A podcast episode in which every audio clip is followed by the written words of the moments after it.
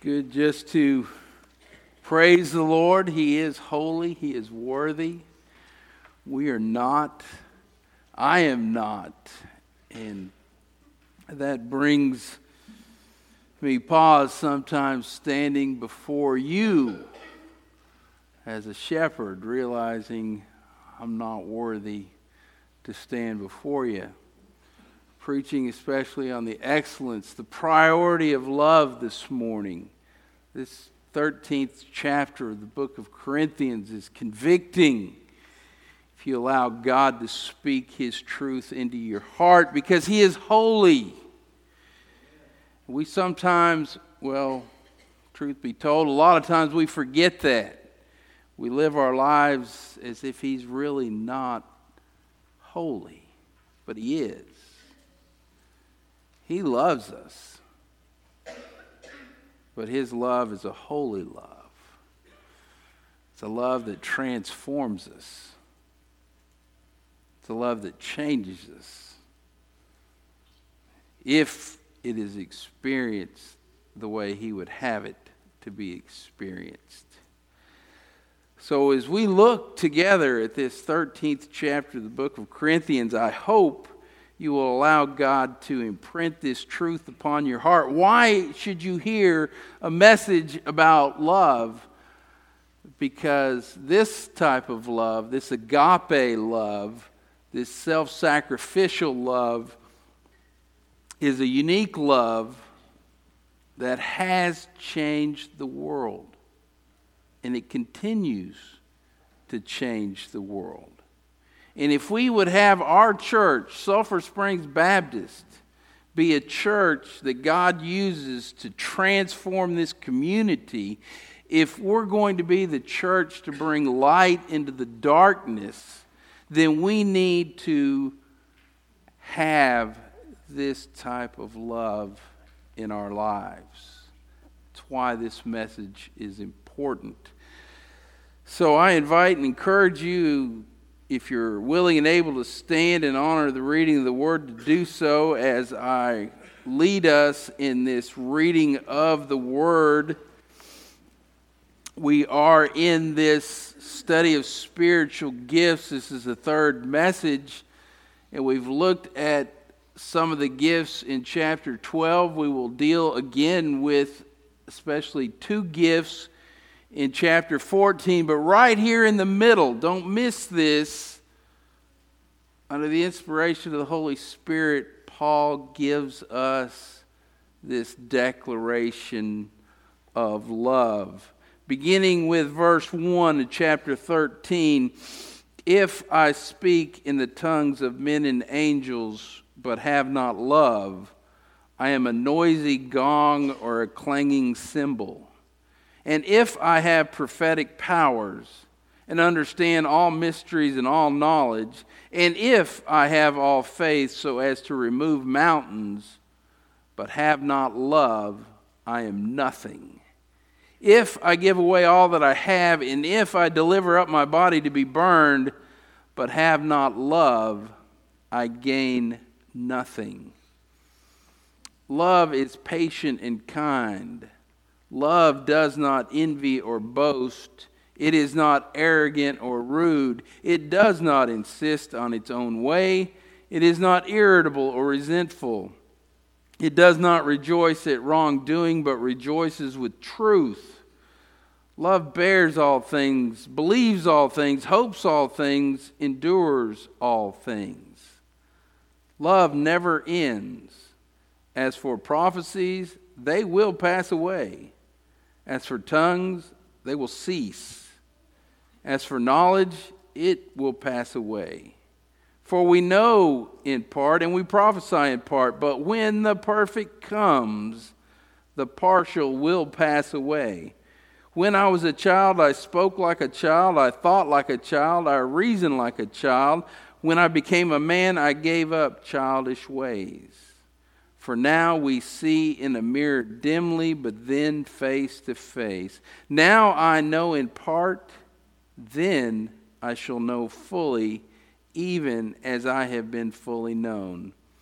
So now faith, hope, and love abide, these three, but the greatest of these is love. Father, we thank you for your word. We thank you for your love. We're reminded in other scriptures that while we were yet sinners, God demonstrated, you, God, demonstrated your love for us, and that Christ came and died while we were yet sinners. Oh, what a tremendous love. Father, help us now to understand the depths of this. And Lord, help us to realize this too can be the love that we know and that we share with others.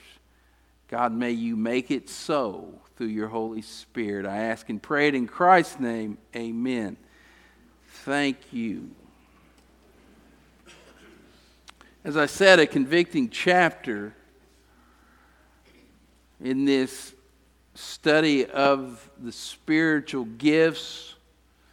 Remember, we're dealing with a church that has been divided in some ways through the abuse and misuse of the spiritual gifts.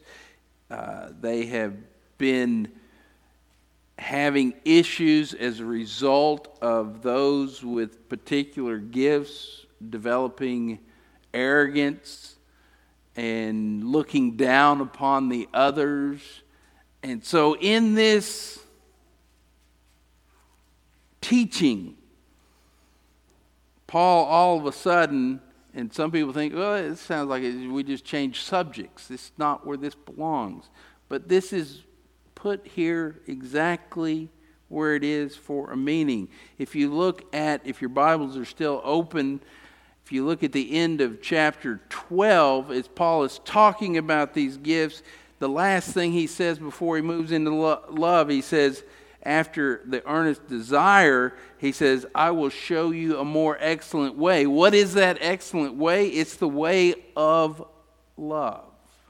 We're going to be talking about the priority of love this morning. And if you know much, and I am not a Greek scholar, we're not getting into Greek this morning, but when you see in your English Bibles the word love there, it can be different Greek words underlying the text. There are different types of love. We use the same word, but the Greeks had it different. There was that love that you have for family members. You, then there's brotherly love. And there's a Greek word for that. Philadelphia, the city, uh, comes from that word the Greek word that means love. And then there's, there's an erotic, passionate kind of love between a husband and his wife. And that is a God designed love, and that's a good love, practiced appropriately. But here, the word is agape.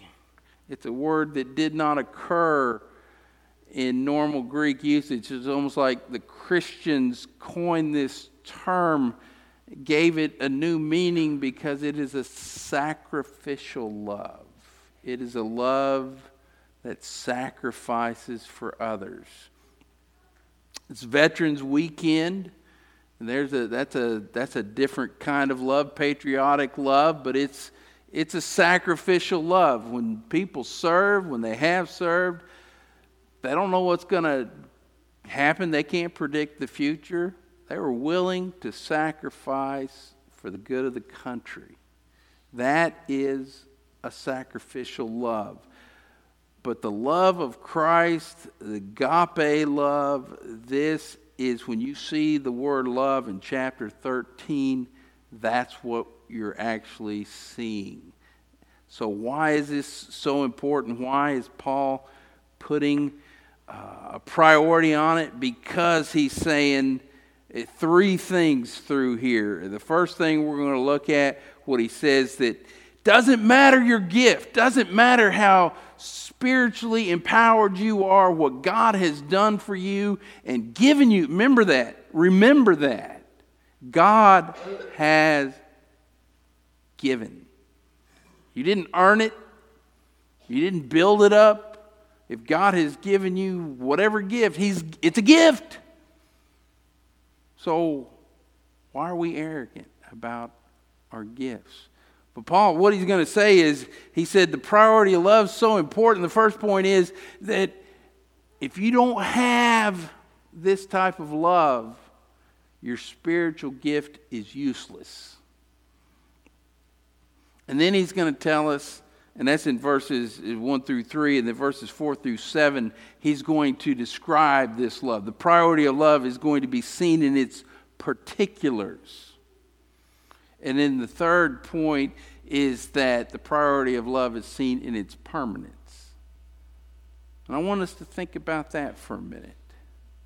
Because as is said here at the end, there's, these things are going to pass away. What, is the need for hope when you see Jesus? No hope. He's there, He's with us. You're not going to need faith. He's right there. But love, Love will never end. We're going to be loving our Savior for an eternity. For an eternity. I'm going to say this later, but I'll go ahead and say it right now. If we're going to be doing this for an eternity, wouldn't it be a really good idea to start practicing it now? That's, that's something to think about.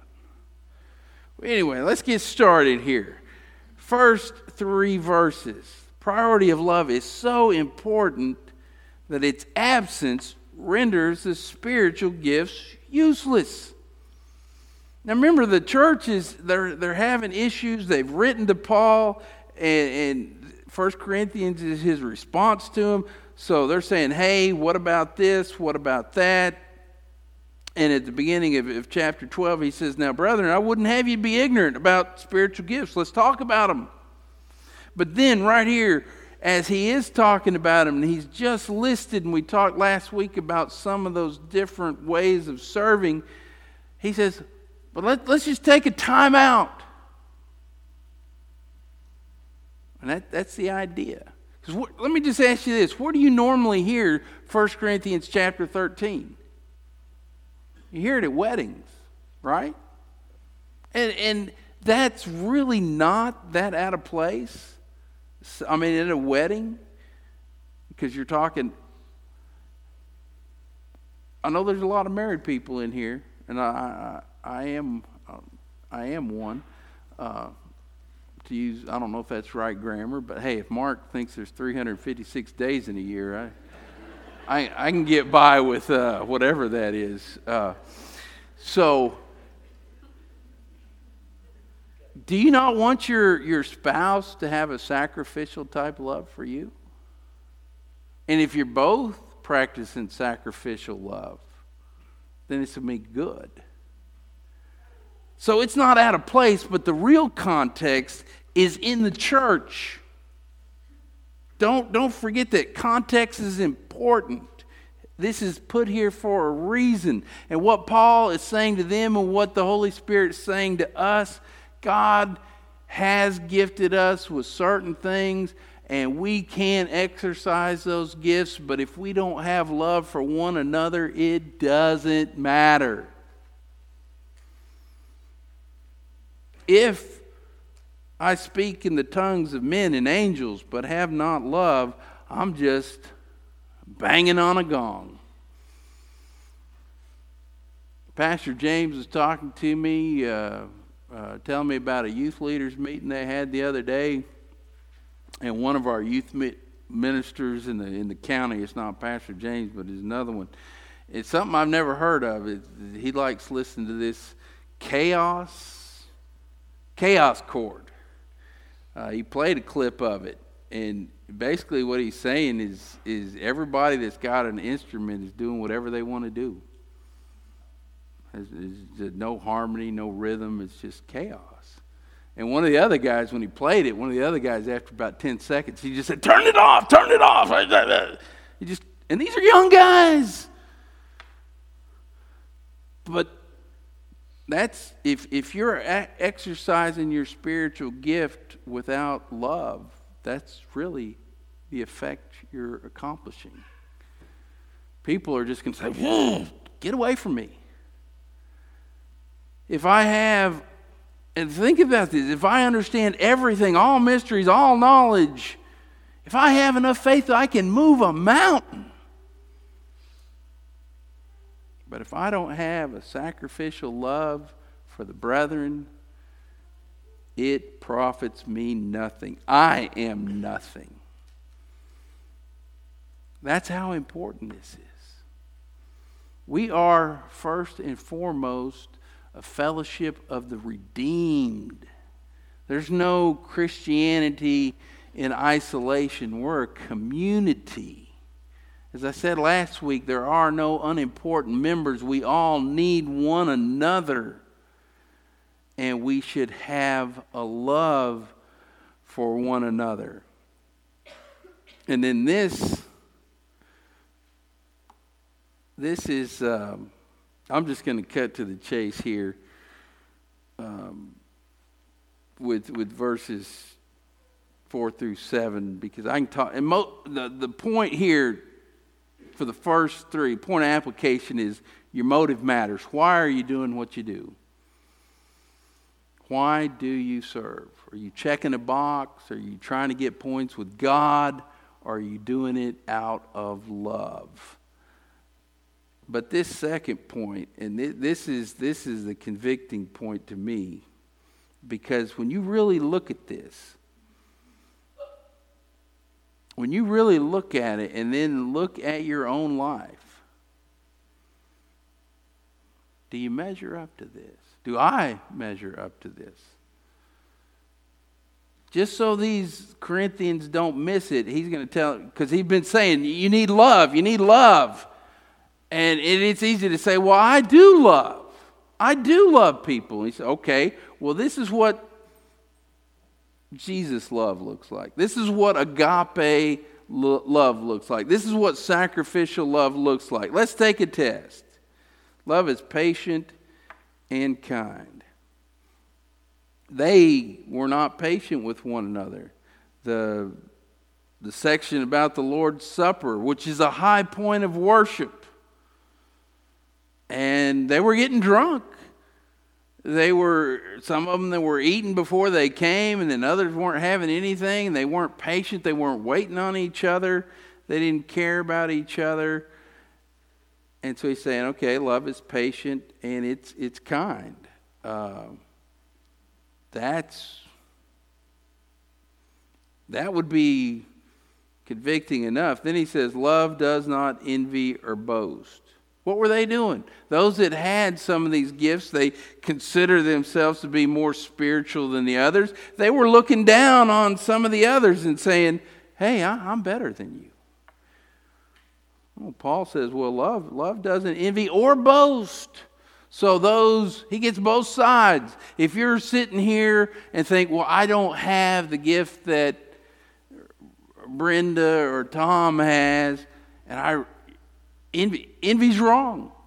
Be satisfied with what you've got.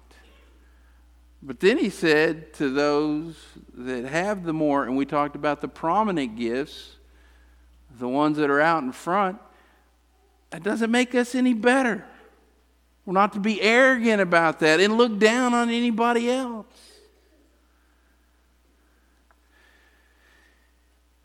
It's not boastful.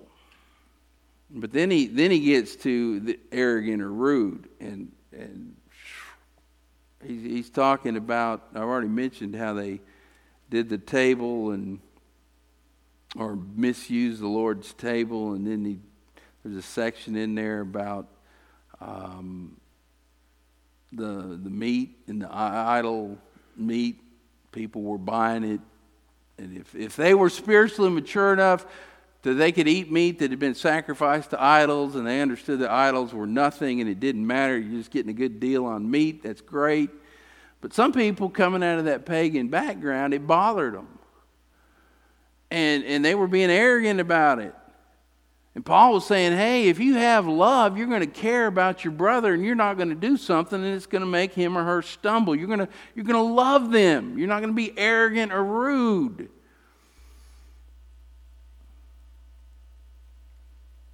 Wow, that one hurts me. That one hurts me personally. I don't intend to be arrogant. I don't intend to be rude. I'm not proud of that, but sometimes I am. Sometimes I am. And it's, it's not good. Uh, it's not good for any of us, especially not good for a pastor. But that's convicting. Do I treat each of you the way I want to be treated?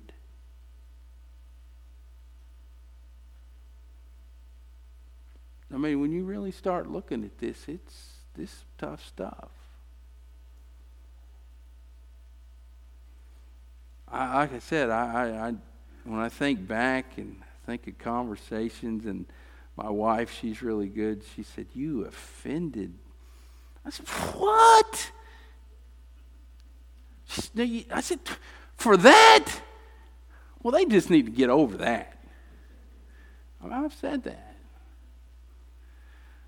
Uh, man, what kind of candy land are we living in here anyway? I mean, come on, take something. But you know, that attitude is not right. It's not right. So I just, as your pastor, this, this message preparation convicted me that um, I need to love you better. we need to love each other better.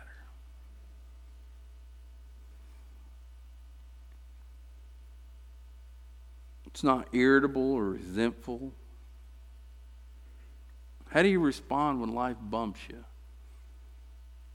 We talked about ministry being messy. Because, see, when somebody calls you to do something, they're, they're not going to call you when you're just sitting there thinking, wow, I've got some free time and I'm just looking for something to do. I wish someone would call me.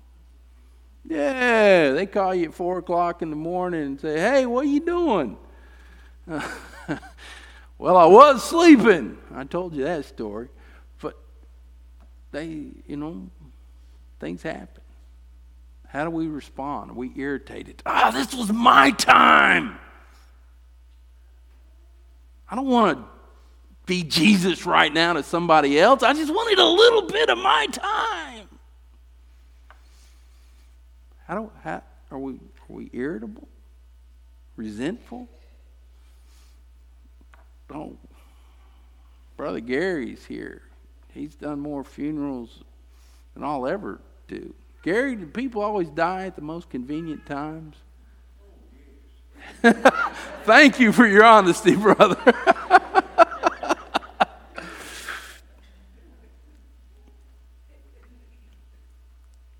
Life happens. What's our love factor? at those points. Love does not rejoice at wrongdoing, but rejoices with the truth.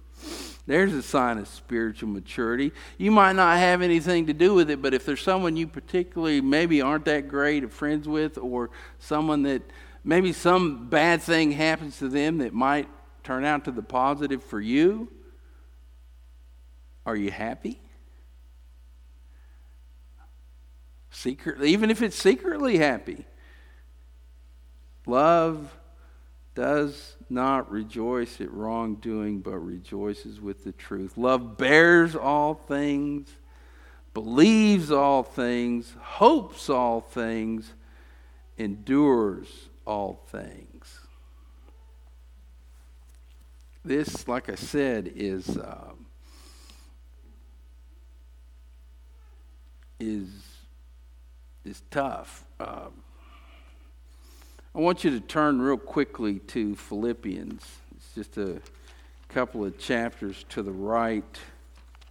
Philippians chapter 2. And if this is the expectation, if we're to love like this, and that sounds like an impossible task, Philippians chapter 2 Jesus is the one that gives us the grace to do this. If you look at chapter 2, verses 6 through 8, this is our example. Jesus is way more than our example, but he did set an example. Though he was in the form of God, he is co eternal, co equal with the Father. Even though that was his eternal prerogative, he did not count equality with a thing to be grasped or to be clung to, but he emptied himself by taking the form of a servant, being born in the likeness of men. And being found in human form, he humbled himself by becoming obedient to the point of death, even death on a cross. There is our example of sacrificial love. Thinking and do not just thinking but doing. And what's our supposed to be our goal? That same chapter Look at verses 3 and 4 up above that. Paul tells us, Do nothing from selfish ambition or conceit, but in humility count others more significant than yourselves. Let each of you not only look to his own interests, but also have the interests of others. That's our goal. Is that, well, it's supposed to be our goal. Is that your goal? Is that my goal? And can we do this? Look at verse 5. Have this mind among yourselves, which is yours in, in Christ Jesus. We have been given the mind of Christ. This type of love in 1 Corinthians 13, one for another, is possible for us. It's not just potential, it's not just something, wow, that would be really cool. We can do it. Not in our own selves, but as we surrender to Christ, we have been given the mind of Christ. And then, very quickly, it's permanence when he talks about in verse 8 through 13, love never ends. And when he's talking about we know in part, we prophesy in part, but when the perfect, he's talking about Jesus coming. This is the second coming. This is the consummation. This is what we live in hope of the blessed hope, the return of our God and Savior Jesus. When the perfect comes, there'll be no need for the exercise of these gifts the perfect comes, the partial passes away. And we think about this. We, we, just, we just sang about holy ground a little earlier. And, and we stand here now. We're standing, and what are we actually seeing? We're seeing each other. We're seeing the effect of Jesus upon others as the Spirit of Christ moves among us. But then, face to face, we will see. Does that capture your attention? Does that give you something to live for that one day we will actually be in the presence of the Savior? Now I know in part, then I shall know fully, even as I have been fully known. And so that's why the importance of love there, that's eternal. That's going to keep going. As I already said earlier, if we're going to be doing it for eternity, it'd be good to get a head start on it now, to practice this type of love now. So, as our musicians, as Mark comes, I want us to imagine what it would be like, what our church could be transformed into if each of us practiced this type of sacrificial love. We've been talking about the gifts, and the gifts are important in your act of service, and Jesus does want us to use them for His glory. But I want to make sure that we understand the motivation is to build up the body it's to bring glory to Him, it's to exercise these gifts with the motivation of this love. So if you're a believer, if you're someone in Christ, ask yourself, I want you to ask yourself this question Have you been living for your agenda or for God's agenda? Have you offended a brother or sister by pushing for your way instead of the Master's way? Are you just haven't really given it much thought? You're just going about your business and just doing things on your own.